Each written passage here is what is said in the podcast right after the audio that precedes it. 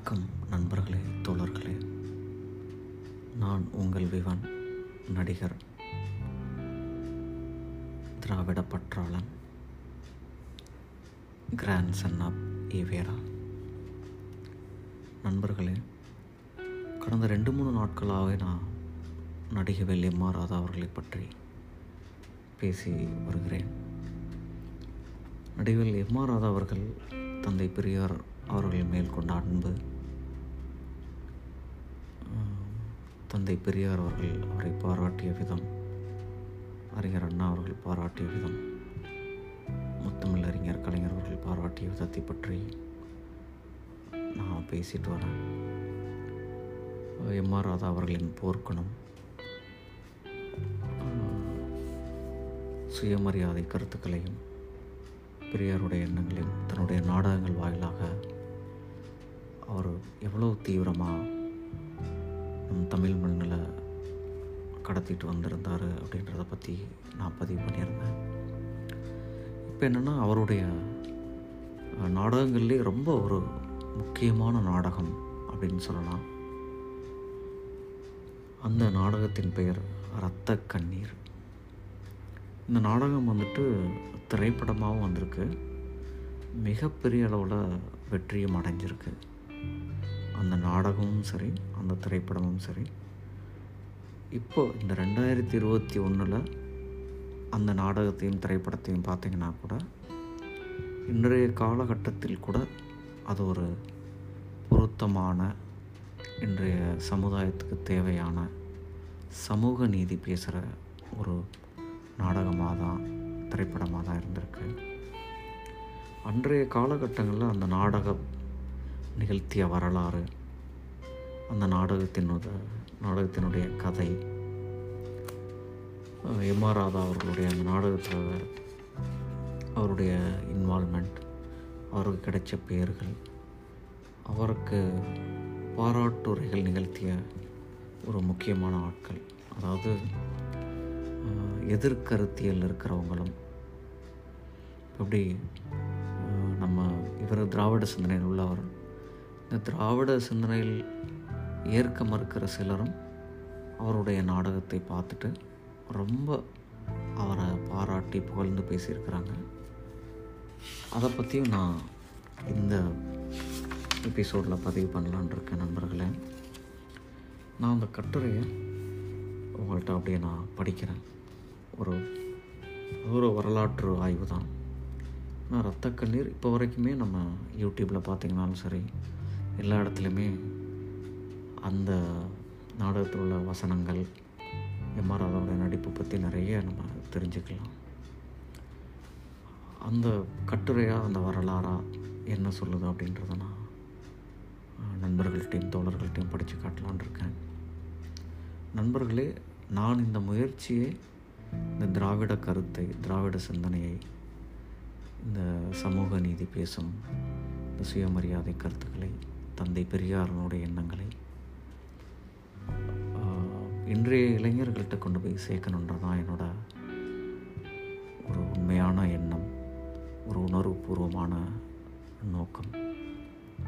நீங்கள் என்னோட இந்த இந்த ஸ்பாட்டிஃபைல இந்த கிராண்ட் சன் ஆஃப் ஈவேரன்ற தலைப்பில் நான் பேசிட்டு வர்றது உண்மையிலேயே உங்கள் மனசுக்கு நெருக்கமாக இருந்திருக்கும்னு நான் நம்புகிறேன் இதை நீங்கள் உங்களுடைய நண்பர்கள்ட்டையோ உறவினர்கள்ட்டையோ இன்று இளைஞர்கள்ட்டையோ தந்தை பெரியார் அவர்களை பற்றியும் நம் திராவிட கருத்துக்களை பற்றியும் மற்ற நண்பர்களுக்கும் அறிமுகப்படுத்துனீங்கன்னா அது எனக்கு இன்னும் ஒரு ஒரு நல்ல விஷயமா இந்த கருத்துக்கள் நம்ம இளைஞர்கள்ட்டையும் போகிற விஷயமா இருக்கும் நான் அவங்கள அன்போடு கேட்டுக்கிறேன் நண்பர்களே.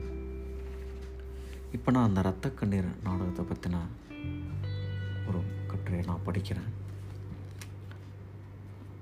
எம்ஆர் ராதாவின் இரத்த கண்ணீர். இரத்த கண்ணீர் நாடகத்தில் முற்பகுதியில் ராதா மேல்நாடு சென்று திரும்பி மேல்நாட்டு மோகத்தில் திளைத்து அந்நாட்டு நாகரிகத்தை இந்த நாட்டில் கடைபிடிக்கும் செல்வந்தன் வேடத்தில் சிறப்பாக நடித்து மக்களின் பாராட்டை பெறுவார்.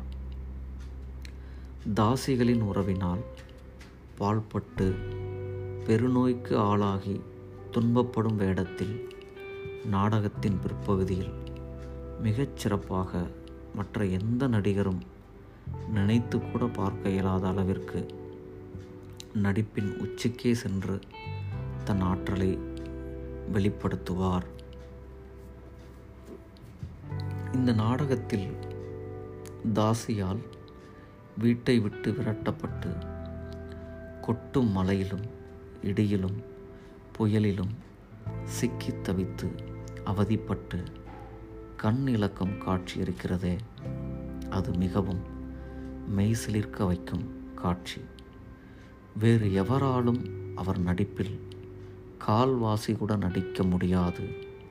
அப்போது அவர் அங்கங்கள் ஒவ்வொன்றும் நடிக்கும். செல்வச் சீமானாக அழகுமிக்கவராக நாடகத்தின் முற்பகுதியில் நடிக்கும் நடிகவேல் பெரு வியாதியால் பாதிக்கப்பட்டவுடன் எப்படி இருந்த நான்?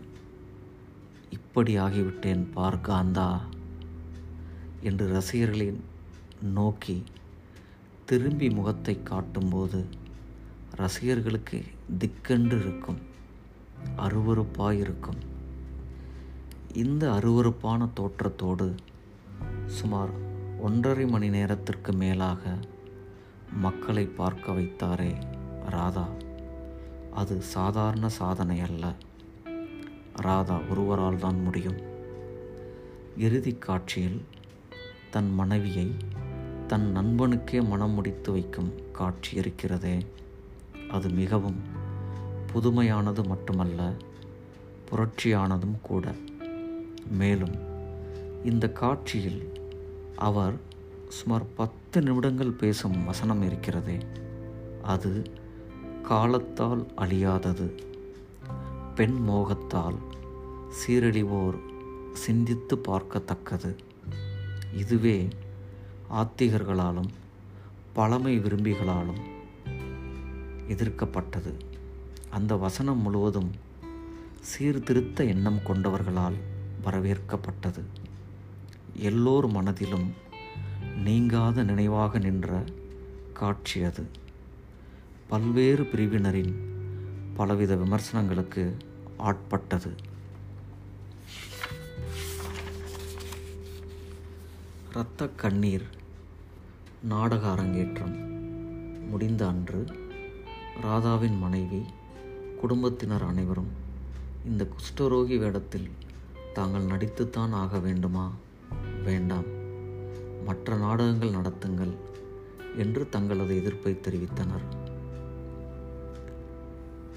ஆனால் ராதாவுக்கு தங்கத்தில் வைரம் பதித்தது போல இப்படி ஒரு உயர் புகழ் கிடைக்கும் என்பது அப்போது யாருக்குமே தெரியாது. ராதா மட்டும் கொஞ்சம் கூட யாருக்கும் அசைந்து கொடுக்காமல் இந்த நாடகத்தை நடத்தியே தீருவேன் என பட்டி தொட்டிகள் எங்கும் விடாமல் நடத்தி பெரும் புகழடைந்தார். எங்கள் எதிர்ப்பை தவிர அரசாங்கத்தின் கூறிய கண்களும் ராதாவின் இரத்தக் கண்ணீர் நாடகத்தின் மீது குறிவைத்து தனது ஏவுகணையாகிய நூற்றி நாற்பத்தி நாலு தடையுத்தரவை போட முனைந்தது.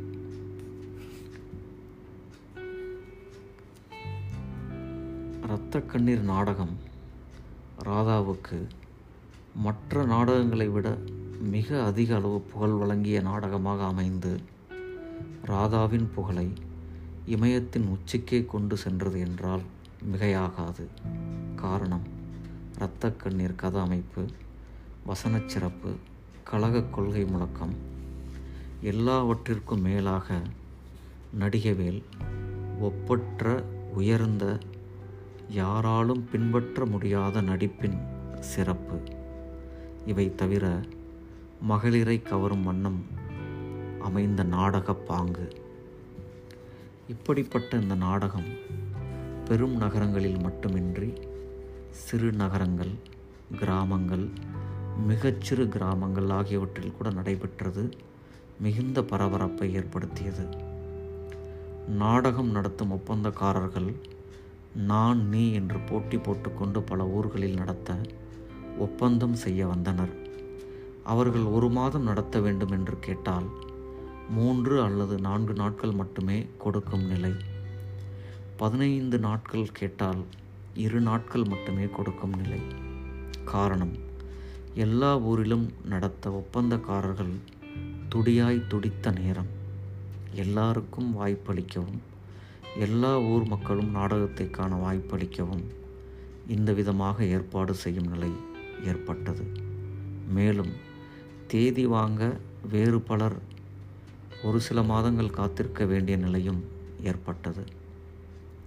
இந்த நாடகத்தை இயக்கத்தவர் மட்டுமின்றி மாற்று கருத்து கொண்ட அனைவரும் பாராட்டி புகழ்ந்தனர் என்றால் ராதாவின் நடிப்புக்கும் கருத்துக்கும் கொள்கைக்கும் கிடைத்த வெற்றி அல்லவா? மாற்று கருத்துடையோரால் மாற்று கருத்துடையோரால் கூட குறை சொல்ல இயலாமல் பாராட்டியே தீர வேண்டிய நிலை. இந்த இரத்த கண்ணீர் நாடகம் பல ஊர்களிலும் நடைபெற்ற போதும் சென்னையில் ஒற்றை வாடை தியேட்டரில் தொடர்ந்து பல மாதங்கள் நடைபெற்ற போது தந்தை பெரியார் பேரறிஞர் அண்ணா கலைஞர் கருணாநிதி போன்றவர்களும் நீதிபதிகளும் காங்கிரஸ் பேரியக்கத்தை சார்ந்தவர்களும் கம்யூனிஸ்ட் கட்சியை சார்ந்தவர்களும் விஞ்ஞானிகளும் தமிழ் அறிஞர்களும் அமைச்சர்களும் அனைத்து கட்சியை சார்ந்த முக்கிய பிரமுகர்களும் பாராட்டியிருக்கின்றார்கள். ராதாவின் நாடகத்தை தவிர வேறெந்த நாடகத்தையும் இத்தனை அறிஞர்கள் பார்த்திருக்க இயலாது பார்க்கவில்லை என்று உறுதியாக கூறலாம். பாராட்டு உரைகள்.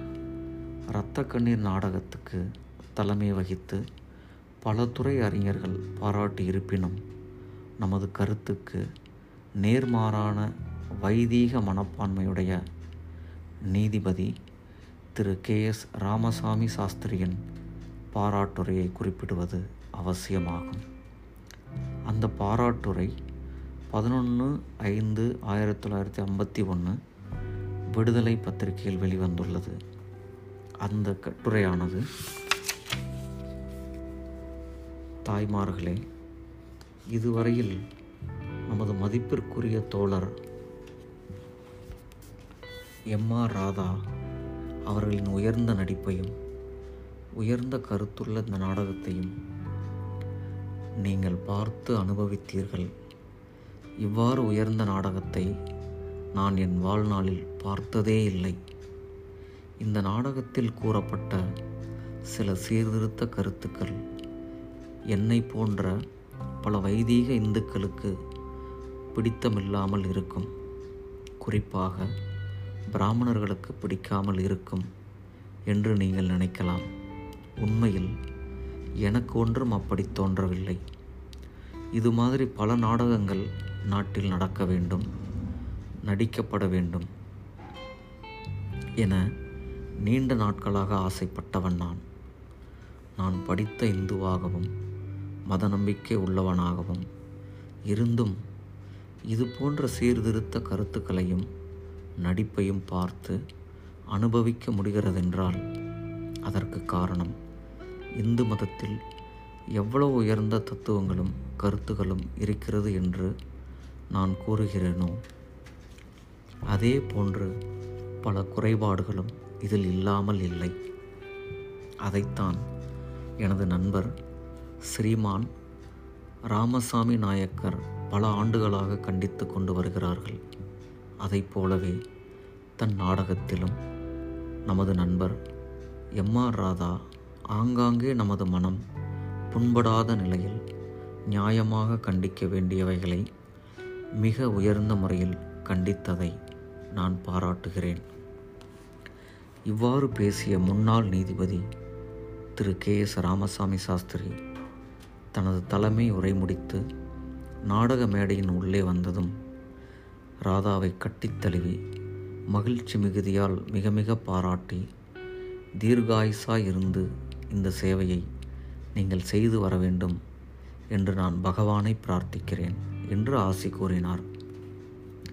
சாஸ்திரி இவ்வாறு பாராட்டினார் என்றால் அதற்கு முன்பே ஆயிரத்தி தொள்ளாயிரத்தி ஐம்பதில் ஜஸ்டிஸ் ஏஎஸ்பி ஐயர் ராதாவினுடைய நடிப்பை என்னால் பாராட்டாமல் இருக்க முடியாது. கலை என்றால் என்ன என்பதை எடுத்து காட்டிவிட்டார் ராதா என்று பாராட்டி பேசியுள்ளார். இதே போலவே பெங்களூரைச் சேர்ந்த தமிழ் தெரியாத திருமதி அக்தார் பேகம் அவர்கள் எனக்கு தமிழ் பாஷை தெரியாது என்றாலும் ராதா அவர்களின் நாடகத்தை பல தடவை பார்த்திருக்கிறேன். நடிப்புக்கே அவர் சிகரம் என்று சொல்லுவேன் என்றும் பாராட்டியுள்ளார். இந்த பாராட்டுரைகளை விட ஆச்சரியப்படத்தக்க விதத்தில் ஒருவர் பாராட்டியுள்ளார். அவர் யார் என்றால் பண்டித ஜவஹர்லால் நேருவால் இந்திய சாகித்ய அகாடமியின் செயலாளராக அமர்த்தப்பட்டவர். அவருடைய பெயர் பிரபாகர் மாச்வே அவர் ஒரு மராத்திக்காரர். இவரின் பாராட்டுரை ஒன்று ஐந்து ஆயிரத்தி தொள்ளாயிரத்தி எண்பத்தி ஒன்பது தேதியிட்ட சினிமா எக்ஸ்பிரஸ் இதழில் வெளிவந்துள்ளது. அதை அப்படியே இங்கு படிக்கின்றேன் நண்பர்களே. இடம் சாந்தி நிகேதன் சீன பவனத்தின் கருத்தரங்க கூடம் சுவற்றின் பின்னணியில் உலக புகழ்பெற்ற ஓவியர் நந்தலால் தீட்டிய புத்தரின் ஞானவேள்வி ஓவியம். பண்டித ஜவஹர்லால் நேரு இந்த பொறுப்பான பதவிக்கு என்னை அமர்த்தியதும் அவர் சொன்ன முதல் அறிவுரை ஒவ்வொரு மாநிலத்திலும் ஒவ்வொரு மொழியிலும் உள்ள பெரிய கலைஞர்களை அறிஞர்களை நேருக்கு நேர் உரையாடி எழுத்திலும் கேள்வியிலும் பேச்சிலும் உணர்த்த முடியாத உண்மைகளை வெளிப்படுத்த வேண்டும். அப்போதுதான் உங்கள் சொல்லுக்கும் செயலுக்கும் வலுவிருக்கும் என்று கூறினார். அவரின் சொல்படியே இரத்த கண்ணீர் நாடகம் பார்த்தேன். ஒரு மராத்தியன் என்ற முறையில் ஆழ்ந்து பார்த்தேன். எனது அபிப்பிராயம் சிறந்த உலக நாடக மேடை நாடகங்களில் இரத்த கண்ணீரும் ஒன்று. எம் ஆர் ராதா இந்திய வரலாற்றில் உள்ள முக்கிய பெயர்களில் ஒன்று. அந்த இரண்டரை மணி நேரமும் அந்த நாடகம் என்னை அப்படியே மெய்மறந்து உட்காரும்படி செய்தது. ஆயிரத்தி தொள்ளாயிரத்தி ஐம்பத்தி ஆறாம் ஆண்டு ஜூலை மாதம் ஒரு நாள் மாலை டாக்டர் பிரபாகர் மாட்ஷ்வே இந்திய சாகித்ய அகாடமியின் செயலர் பண்டித ஜவஹர்லால் நேருவால் இந்த பதவிக்கு அமர்த்தப்பட்டவர். அவர் ஒரு காந்தியவாதி மராத்திக்காரர் கவிஞர் விமர்சகர் கட்டுரையாளர். அவர் இரண்டே இரண்டு பெயர்களை மட்டும்தான் குறிப்பிட்டார். அந்த இரண்டு பெயர்களில் ஒன்று எம் ஆர் ராதா இன்னொன்று மு வரதராசனார்.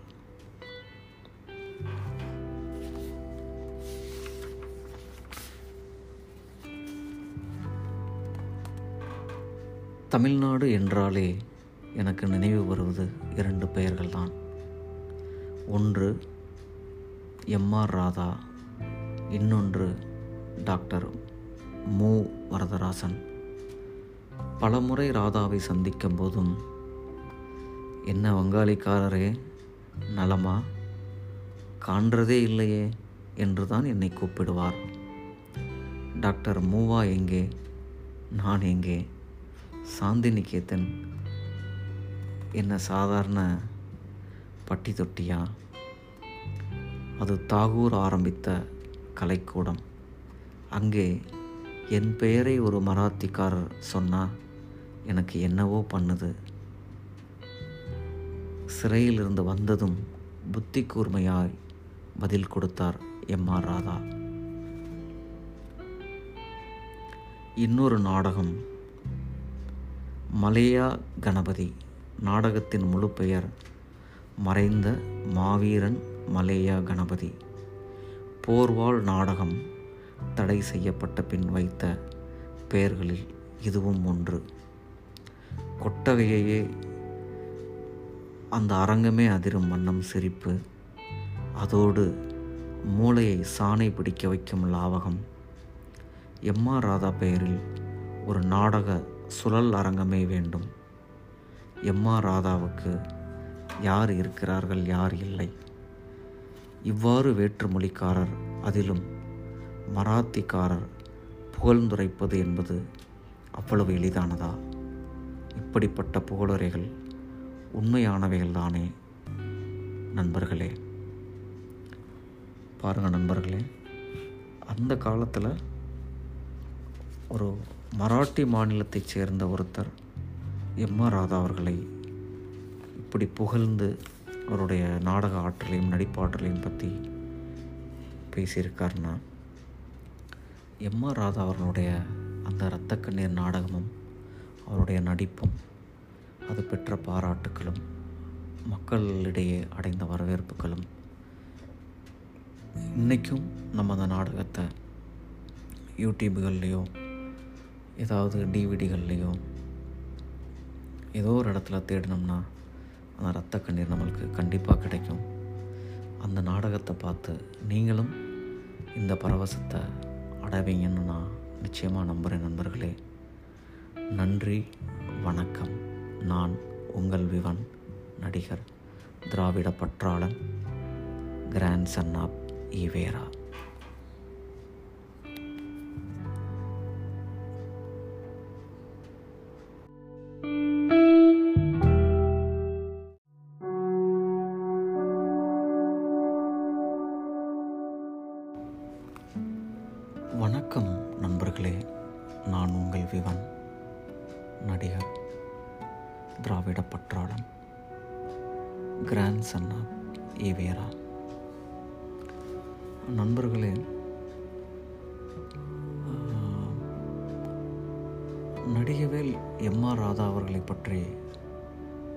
கடந்த ரெண்டு மூணு நாளாக கடந்த ரெண்டு மூணு நாட்களாக நான் பேசிட்டு வரேன்.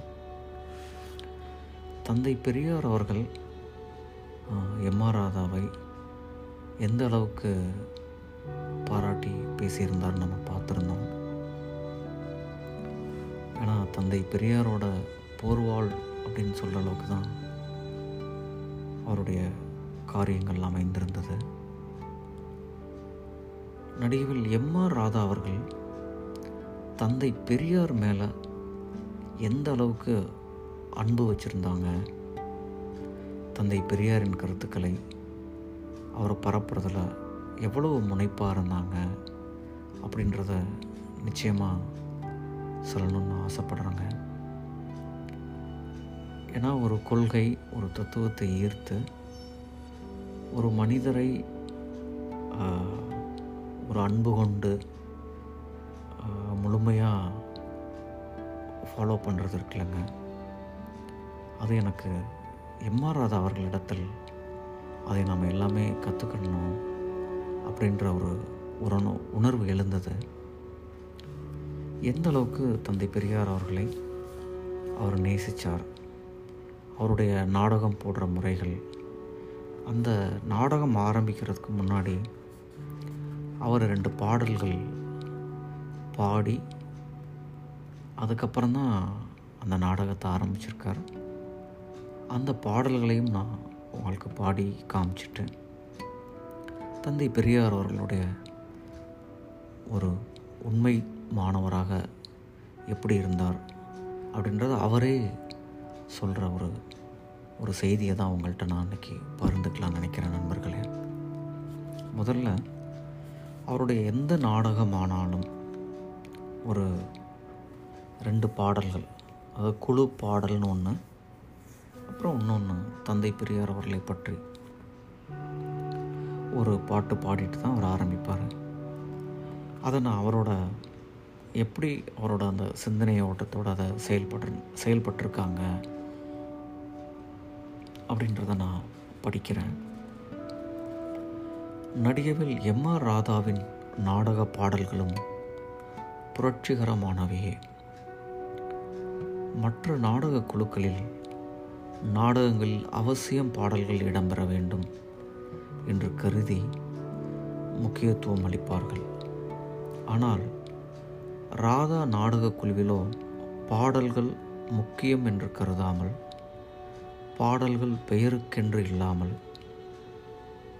கருத்தமைந்ததாக இருக்கட்டும் என்று இடம்பெற வழிவகுத்தார். மற்ற நாடக குழுக்களில் நாடகம் தொடங்குவதற்கு முன் கடவுள் சம்பந்தமான பாடல் பாடப்பெறும். ஆனால் ராதாவின் நாடக குழுவிலோ மொழி உணர்வோடு கூடிய பாடல் பாடப்பெறும். நண்பர்களே பொதுவாக எல்லாருமே ஒரு நாடகம் சினிமா ஆரம்பிக்கும்போது நம்ம நிறைய பழைய படங்களில் பார்க்கும்போது கூட பார்த்துருப்போம். இன்னும் கூட சில திரைப்படங்கள் ஆரம்பிக்கிறதுக்கு முன்னாடி அந்த தயாரிப்பாளர்கள் ஏதோ ஒரு சாமி படத்துக்கு பூஜை போடுறதையோ சூடம் காட்டுறதையோ கூட நம்ம நிறைய பார்த்துருப்போம். அதே அந்த பழக்கம்தான். அந்த காலகட்டத்தில் நாடகம் போடுறவங்களுக்கு இருந்திருக்கு. ஆனால் நம் எம்ஆர் ராதா அவர்களுக்கு அந்த பழக்கமெல்லாம் இல்லை. சாமி பாடு பாடுறதோ சாமி போட்டோக்களை வச்சு அதை காமிச்சிட்டு பாட்ட ஆரம்பிக்கிறதெல்லாம் அவரோட விஷயம் கிடையாது. முதல்ல ஒரு குழு பாடலை அவங்க பாடுறாங்க. எந்த ஒரு நாடகம் அவர் ஆரம்பிக்கிறதுக்கு முன்னாடியும் இதை வழக்கமாக செஞ்சுட்டு வந்திருக்கிறாங்க. அந்த குழு பாடல் என்னென்னா அமுதெனும் நமதொரு தமிழ்மொழி வாழ்க ஆதி திராவிடமானது வாழ்க இயல் இசை நாடக இயல்மொழி வாழ்க ஈன்ற தாய்மொழி இன்மொழி வாழ்க. உயர் உறும் கலைபல உதவும் சொல் வாழ்க. உயிர்மை உறவே மருவும் உரைபோல். உலகினில் நிலை பெறவே உலகினில் நிலை பெறவே உலகினில் நிலை பெறவே. இந்த பாட்டு முடிஞ்சோன்னா அந்த வெள்ளை ஸ்க்ரீனில் தந்தை பெரியார் அவர்களுடைய ஒரு நிழல் உருவம் காட்சியாக காமிச்சிட்டு அப்போ ஒரு பாட்டு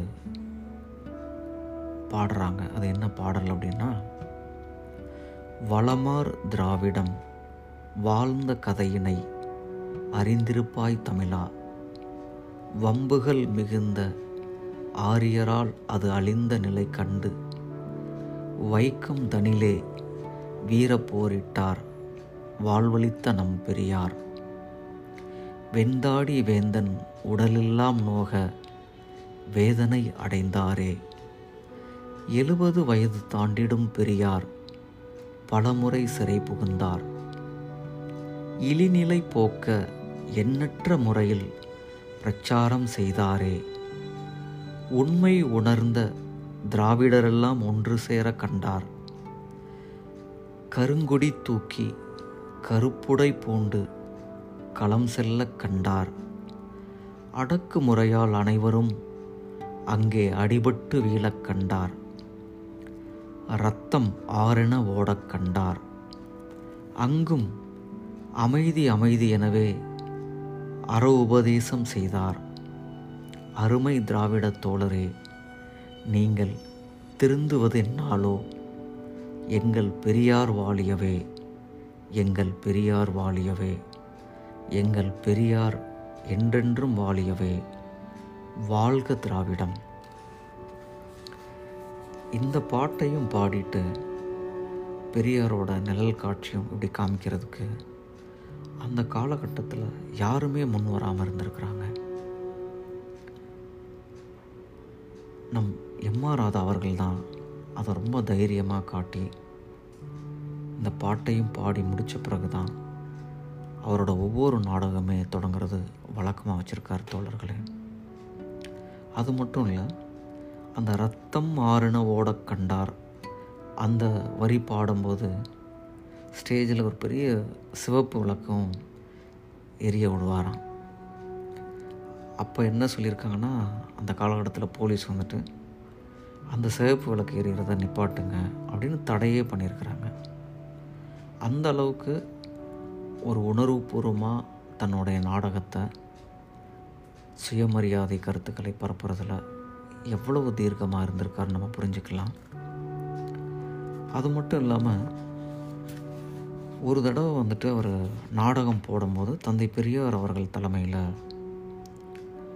நாடகம் வந்துட்டு நடக்கும் அப்படின்னு சொல்லி அனௌன்ஸ் பண்ணியிருக்காரு. அதுவும் எவ்வளவு துணிச்சலாக அவர் அந்த செயலை செஞ்சுருக்காருக்கு ஒரு சம்பவத்தை நான் படிக்கிறேன். அதாவது புராண நாடகங்களை எம்ஆர் ராதா அவர்கள் எப்போ இருந்து நடத்த ஆரம்பித்தார் அப்படின்னா நம் தந்தை பெரியார் அவர்கள் வந்துட்டு ராமாயணத்தில் உள்ள புரோட்டுகளை எல்லாம் கருத்துக்களாகவும் கட்டுரைகளாகவும் சொல்ல ஆரம்பித்தோன்னா தான் அதை பார்த்துட்டு நாம் இதை நாடகமாக போடணும் அப்படின்னு சொல்லிட்டு ஒரு முடிவுக்கே வந்திருக்காரு. ஆனால் அந்த நாடகத்தை அவரை போட விடாமல் சட்டமன்றத்திலே அன்னைக்கு ஒரு தீர்மானமே நிறைவேற்றியிருக்காங்க அப்படின்னா அது உலக வரலாற்றிலேயே எம் எம்ஆர் ராதாவுக்கு மட்டும்தான் அது நடந்திருக்கும். ஏன்னா ஒரு நடிகருக்கு எதிராக ஒரு அரசு சட்டமன்றத்தில் சட்டமே ஏற்றுறாங்க அவர் அந்த நாடகத்தை போடக்கூடாது அப்படின்னா எவ்வளோ பெரிய துணிச்சலான அந்த ஒரு காரியத்தை செஞ்சுருப்பாருன்னு பாருங்கள் இன்னொரு விஷயமும் அவரை பற்றி என்ன சொல்கிறாங்கன்னா படிக்காதவங்களுக்கு பொது அறிவு அதிகமாக இருக்கும் அப்படின்றதுக்கு மிகச்சிறந்த உதாரணமே எம்ஆர் ராதா அவர்கள் தான் அப்படின்னு சொல்கிறாங்க அதை எந்த சம்பவத்தில் கனெக்ட் பண்ணி சொல்கிறாங்கன்னா ஒரு முறை தந்தை பெரியார் அவர்களுடைய தலைமையிலே இந்த நாடகம் நடைபெறும் என்று ராதா அவர்கள் அறிவித்தார். நாடகத்தில் சில சீன்கள் முடிந்த பின் இடையில் பெரியாரை பேசுமாறு ராதா அவர்கள் அழைத்தார்கள். அன்றைக்கு அரசியல் முறையில் இந்த கருத்துக்கு காங்கிரஸ்காரர்களுடைய எதிர்ப்பு இருந்தது. நாடகத்தில் டிக்கெட் வாங்கி கொண்டு வந்து மக்கள் அமர்ந்திருக்கின்றார்கள். உடனே முன் வரிசையில் இருந்த ஒரு கதர்ச்சட்டை நண்பர் வேகமாக எழுந்து சத்தம் போட்டார். அவர் என்ன சொல்லியிருக்காருன்னா பெரியார் பேச ஆரம்பிப்பதற்கு முன் ஏ ராதா உன்னுடைய நாடகத்தை பார்ப்பதற்குத்தான் டிக்கெட் வாங்கி கொண்டு வந்திருக்கின்றோம். பெரியாருடைய பேச்சை கேட்பதற்கு நாங்கள் வரவில்லை. நாடகத்தை நடத்து. அப்படின்னு ஒரு ஆள் சத்தம் போட்டு சொல்லியிருக்காரு. அந்த கூட்டத்தில் இருந்தவங்க எல்லாருமே கொஞ்சம் பதறி திரும்பி பார்த்துருக்காங்க. யார் அது இப்படி சத்தம் போடுறதுன்னு? உடனே வந்துட்டு எம்ஆர் ராதா அவர்கள் வந்துட்டு மேடைக்கு வந்திருக்காரு. மேடைக்கு வந்து ஒரே ஒரு வார்த்தையில் தான் சொன்னாராம். நீங்கள் நாடகத்துக்கு தானே டிக்கெட் வாங்கி கொண்டு வந்தேன் என்று சொல்லுகின்றீர்கள். பெரியார் தலைமையில் நாடகம் என்று நான் போட்டிருக்கின்றேன். அதற்குத்தான் டிக்கெட் வாங்கி கொண்டு வந்திருக்கின்றீர்கள். நாடகம் மட்டும்தான் பார்த்துவிட்டு செல்ல வேண்டும் என்றால் உங்களுக்கு சொல்லுகிறேன். நாடகம் முடிந்து விட்டது. இப்படின்னு சொன்னோன்னா அந்த கூட்டம் பயங்கரமாக கைதட்டியிருக்கிறாங்க என்ன சொல்லியிருக்காரு? சிம்பிளாக நாடகத்துக்கு தானே டிக்கெட் எடுத்துகிட்டு வந்தீங்க? நாடகம் முடிஞ்சிருச்சு. நீங்கள் போகலாம். இப்போது பெரியார் பேச்சு மட்டும்தான். இதுக்கு மேலே நாடகம் கிடையாது. அதனால் நாடகத்தை நீ பார்த்து விட்டதால் நீ போகலாம் அப்படின்னு சொல்லியிருக்காரு. இப்போ பெரியார் பேசுவார் அப்படின்னு சொல்லியிருக்காருங்க. ராதா அவர்களுக்கு எவ்வளவு அற்புதமான சமயோசித புத்தி இருந்தது என்பதை எண்ணி பார்க்க வேண்டும். அவரால் எதிர்த்து ஒன்றும் பதில் சொல்ல முடியவில்லை. அப்படியே எல்லாருமே கூட்டம் பயங்கர கரவொலி. அந்த சொன்ன ஆள் வந்துட்டு இப்போ எங்கே நம்மளை அடி பிரிச்சிருவாங்க?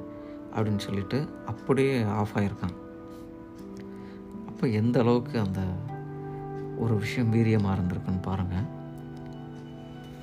இந்த சமயோசித புத்தி அந்த நேரத்தில் அந்த ஒரு ஆடியன்ஸ் சொல்லணும் அப்படின்றது எப்படி வந்திருக்குன்னா நடிகவேல் ராதா அவர்களுக்கு இந்த அறிவு எங்கிருந்து வந்தது? ராதா அவர்கள் எதற்கும் பட்டென்று பதில் சொல்லுவார். காரணம் அவர் சுயமரியாதைக்காரராக திகழ்ந்ததுதான். தந்தை பெரியார் அவர்களுடைய கொள்கையை ஏற்றதுதான் ராதா அவர்களுக்கு இந்த பகுத்தறிவுவாதியாக திகழ்ந்தது தான் இந்த மாதிரியான ஒரு சமயோசித புத்தியும் ரொம்ப சார்பாக பேசக்கூடிய ஒரு திறனும் வந்திருக்கும் அப்படின்ட்டு அவருடைய நண்பர்கள் சொல்கிறாங்க அதே மாதிரி எம்ஆர் ராதா அவர்கள் அந்த காலகட்டத்தில் ஒரு ஒரு நாடகத்துலேயும் சரி சினிமாலேயும் சரி மிக பிரபலமாகவும் இருந்திருக்காரு. அதே நேரத்தில் ரொம்ப பிஸியாகவும் இருந்திருக்காரு. அந்த சமயத்தில் அவர் ஒரு ஒரு விலை உயர்ந்த காரை வாங்கிட்டு போய் தந்தை பெரியார் அவர்கள்ட்ட சொல்கிறார் என்ன சொல்கிறாருன்னா எம்ஆர் ராதா விலை உயர்ந்த ஒரு கார் வாங்கியிருந்தார்.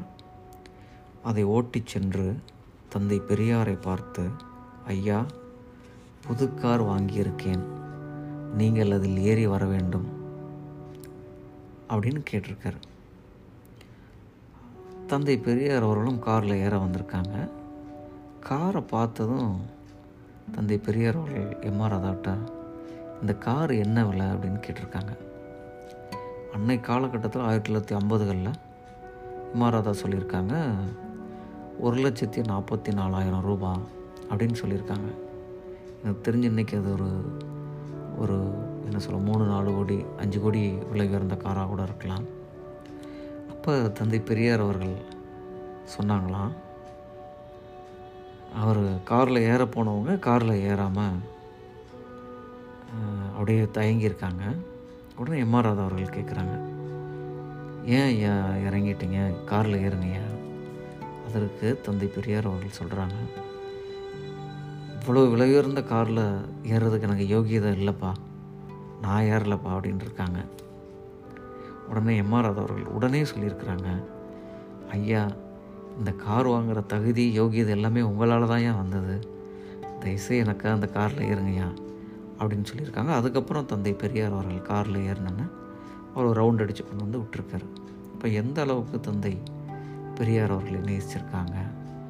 எம்ஆர்ராத அவர்களும் தந்தை பெரியார் அவர்களுக்கும் ஒரு எவ்வளோ பெரிய ஒரு நட்பு உறவு ஒரு குருவுக்கும் சிஷியனுக்குமான ஒரு அந்த நெகிழ்ச்சியான ஒரு விஷயம் பாருங்கள் இது இல்லாமல் எம்ஆர் ராதா அவர்கள் தந்தை பெரியார் அவர்களை எவ்வளோ நேசிச்சிருக்கேன் அப்படின்னு சொல்லிட்டு அவர் அவராகவே ஒரு ஸ்டேட்மெண்ட் கொடுத்துருக்குறாங்க. இது எப்போன்னா தந்தை பெரியாரோட எண்பத்தி நாலாவது பிறந்த நாள் விழா அப்போ விடுதலையில் ஒரு மலரில் தந்தை பெரியார் அவர்கள் மேலே வச்ச அன்பை அவர் நேசித்த விஷயத்த ஒரு ஒரு கட்டுரை அவர் எழுதியிருக்கிறாங்க. இது எப்போ வந்திருக்குன்னா பதினேழு ஒன்பது ஆயிரத்தி தொள்ளாயிரத்தி அறுபத்தி ரெண்டாம் வருடம். அந்த கட்டுரை அப்படியே நான் படிக்கிறேன் நண்பர்களே. அவர் எப்படி ஆரம்பிக்கிறார்னா என்றுமே நான் பெரியார் தொண்டன். எப்பிறவி எடுத்திடனும் இறைவா நின் பதமலர் பணிந்து வாழும் பெரும் பெயர் எனக்கு கிட்ட வேண்டும். புழுவாய் பிறக்கினும் புண்ணியா உன் திருப்பெயர் மறவாதிருக்க அருள் புரிய வேண்டும். இப்படின்னு தான் அந்த கட்டுரை ஆரம்பிச்சிருக்காரு. இப்போ எல்லாருக்குமே ஷாக்கு அதை அவரே எப்படி சொல்கிறாருன்னா இப்படி தொடங்குவதை பார்த்ததுமே சிலர் நான் அப்பொழுதே சொல்லவில்லையா? ராதா அந்த நாளில்தான் பகுத்தறிவாதி. இப்போது பக்தர் பார்த்தீர்களா? அவர் பக்தி பாடலை என்று கேலி பேச வேறு சிலர் அதை கண்டு மகிழ்ச்சி அடைய மற்றும் சிலர் வருந்தவும் செய்வார்கள். ஐயோ பாவம். அடிநாளிலிருந்து அறிவு பிரச்சாரம் செய்ய எத்தனை பாடுபட்டான் இந்த மனிதன்? இப்போது அடியோடு மாறிவிட்டானே என்று வேறு சிலர் வேதனையும் அடைவார்கள். மன்னிக்க வேண்டும். நண்பர்களே தோழர்களே நான் பக்தர்கள் கடவுள் மேல் கொண்டுள்ள தங்கள் அன்பை பக்தியை காதலை எவ்வாறெல்லாம் வெளிப்படுத்தியுள்ளார்கள் என்று எண்ணிய போது நினைவுக்கு வந்த சில வரிகளே மேலே காண்பவை. உனக்கேன் அந்த எண்ணம் வந்தது? இப்போது என நீங்கள் கேட்பது புரிகிறது நண்பர்களே. பக்தர்கள் எனப்படுவோர். எப்படி எந்த நேரமும் அவர்கள் நம்புகிற கடவுளையே எண்ணிக்கொண்டிருக்கிறார்களோ அப்படியே நானும் எந்த நிலை பெற்றாலும் எங்கிருந்து வாழ்ந்தாலும் தந்தை பெரியாரை என் சிந்தையில் இருத்தி மகிழ்கிறேன் வணங்குகிறேன் வாழ்கிறேன். எந்த அளவுக்கு சொல்லியிருக்காரு பாருங்கள் தந்தை பெரியாரை. அந்த நேசித்த தருணத்தை. இப்போது மட்டுமல்ல எப்பிறவி எடுத்தாலும் என் தலைவர் பெரியார் தம் புகழ் பாடும் பெரும்பேறு எனக்கு கிட்ட வேண்டும் என்றே ஆசைப்படுகிறேன். அடுத்தடுத்த பிறவிகளில் எனக்கு நம்பிக்கை இல்லாவிட்டாலும் அறிவு தந்தையாம் என் தலைவரின் தொண்டு இந்த நாட்டிற்கு தேவையாக இருக்கும்போது அவருக்கு என்றுமே நான் தொண்டனாக இருக்க வேண்டும் என்ற ஆசையே என்னை அப்படி சொல்லச் சொல்கிறது. எனது எண்ணத்தை கூறிவிட்டேன். நிலையையும் சொல்லி முடித்து விடுகிறேன். நீங்கள் அறிவீர்கள் எனது தொழிலை. அதனால் எனக்கு ஏற்பட்டிருக்கும் நிலையை. வாழ்க்கையில் நாணயமாகவும் யோக்கியமாகவும் இருக்க வேண்டுமானால் அவனவனுக்கும் ஒரு தொழில் தேவை சேமிப்பும் அவசியம். இது நம் தந்தை பெரியார் அவர்கள் சொன்னது. இந்த வழியிலேயே எனது தொழிலை அதில் சில பல பிடிக்காத நிலைகளும் கோளாறுகளும் இருப்பினும் நான் நிறுவிக்கொண்டேன் அதன் காரணமாக நான் பல்வேறு தரத்தினரோடும் பக்தர்களோடும் ஏன் பார்ப்பனர்களோடும் கூட பழக வேண்டிய பார்க்க வேண்டிய சூழ்நிலைகள் அடிக்கடி ஏற்படத்தான் செய்கிறது. நான் மறைக்கவில்லை. ஆனால் அத்தகைய எனது சந்தர்ப்பங்களையே எனது பெருங்குறைபாடுகளாக சித்தரித்து நான் நிலைமாறிவிட்டதாக கூறுவதன் மூலம் மகிழ்ச்சியடையும் எனது நண்பர்களுக்கு நான் என்னை பொறுத்த மட்டும் உறுதியாக கூறுகிறேன். நான் என்றும் என் இதயத்திலே மூச்சுக்காற்று இயங்கிக் கொண்டிருக்கும் மட்டும் என் நரம்புகளின் நாடி துடிப்பு ஒழித்து கொண்டிருக்கும் மட்டும் பெரியார் தொண்டனே இதை எந்த சக்தியாலும் அசைக்க முடியாது எந்த சூழ்நிலையாலும் மாற்ற முடியாது. நண்பர்களே இந்த வார்த்தையை மட்டும் நான் திரும்ப படிக்கணும்னு ஆசைப்படுறேன் அந்த அளவுக்கு உணர்வுபூர்வமாக அந்த வார்த்தையை அவர் எழுதியிருக்காங்க. எம்ஆர்ஆர் அவர்கள் தந்தை பெரியார் அவர்களை எப்படி சொல்கிறாங்கன்னா நான் என்றும் என் இதயத்திலே மூச்சு காற்று இயங்கிக் கொண்டிருக்கும் மட்டும் என் நரம்புகளின் நாடி துடிப்பு ஒழித்து கொண்டிருக்கும் மட்டும் பெரியார் தொண்டனே இதை எந்த சக்தியாலும் அசைக்க முடியாது. எந்த சூழ்நிலையாலும் மாற்ற முடியாது. தங்கம் தன் நிலையில் மட்டும் தங்கமல்ல. சந்தர்ப்பங்களிலே பித்தளையோடும் செம்போடும் இரும்போடும் ஈயத்தோடும் கூட சேர வேண்டிய நிலை உண்டாகிறது. ஏன்? எதற்கு? என்று எண்ண வேண்டும். இரும்பும் ஈயமும் பித்தளையும் செம்பும் ஒளியும் மதிப்பும் பெறத்தான் தங்கம் அவற்றோடு இணைகிறதே தவிர தன்னை தாழ்த்தி கொள்ளவே அல்ல. அப்படியே நான் என்றுமே ஓர் சுயமரியாதைக்காரன். சந்தர்ப்பங்களிலே எனது கருத்துக்கு மாறானவர்களோடு நான் என்னதான் உறவும் நட்பும் கொண்டிருந்தாலும் எனது கருத்துக்களால் ஒளி கொண்டு அவர்களது இருள் போக்குவேனே தவிர எந்த இருளிலும் நான் வீழ்ந்து விட மாட்டேன் காரணம் என்றுமே நான் தந்தை பெரியாரின் தொண்டன். காரணம் என்றுமே நான் தந்தை பெரியாரின் தொண்டன். நண்பர்களே எவ்வளோ ஒரு உள்ளத்தில் ஆழமாக நேசிச்சிருந்தாங்கன்னா இந்த வார்த்தையை அவர் சொல்லியிருப்பார் பாருங்கள் உண்மையிலே அவருடைய அந்த அன்பை பதிவு பண்ணும் அப்படின்ற ஒரு எண்ணத்தில் தான் நண்பர்களே நான் இந்த கட்டுரையை படித்தேன் நன்றி வணக்கம்.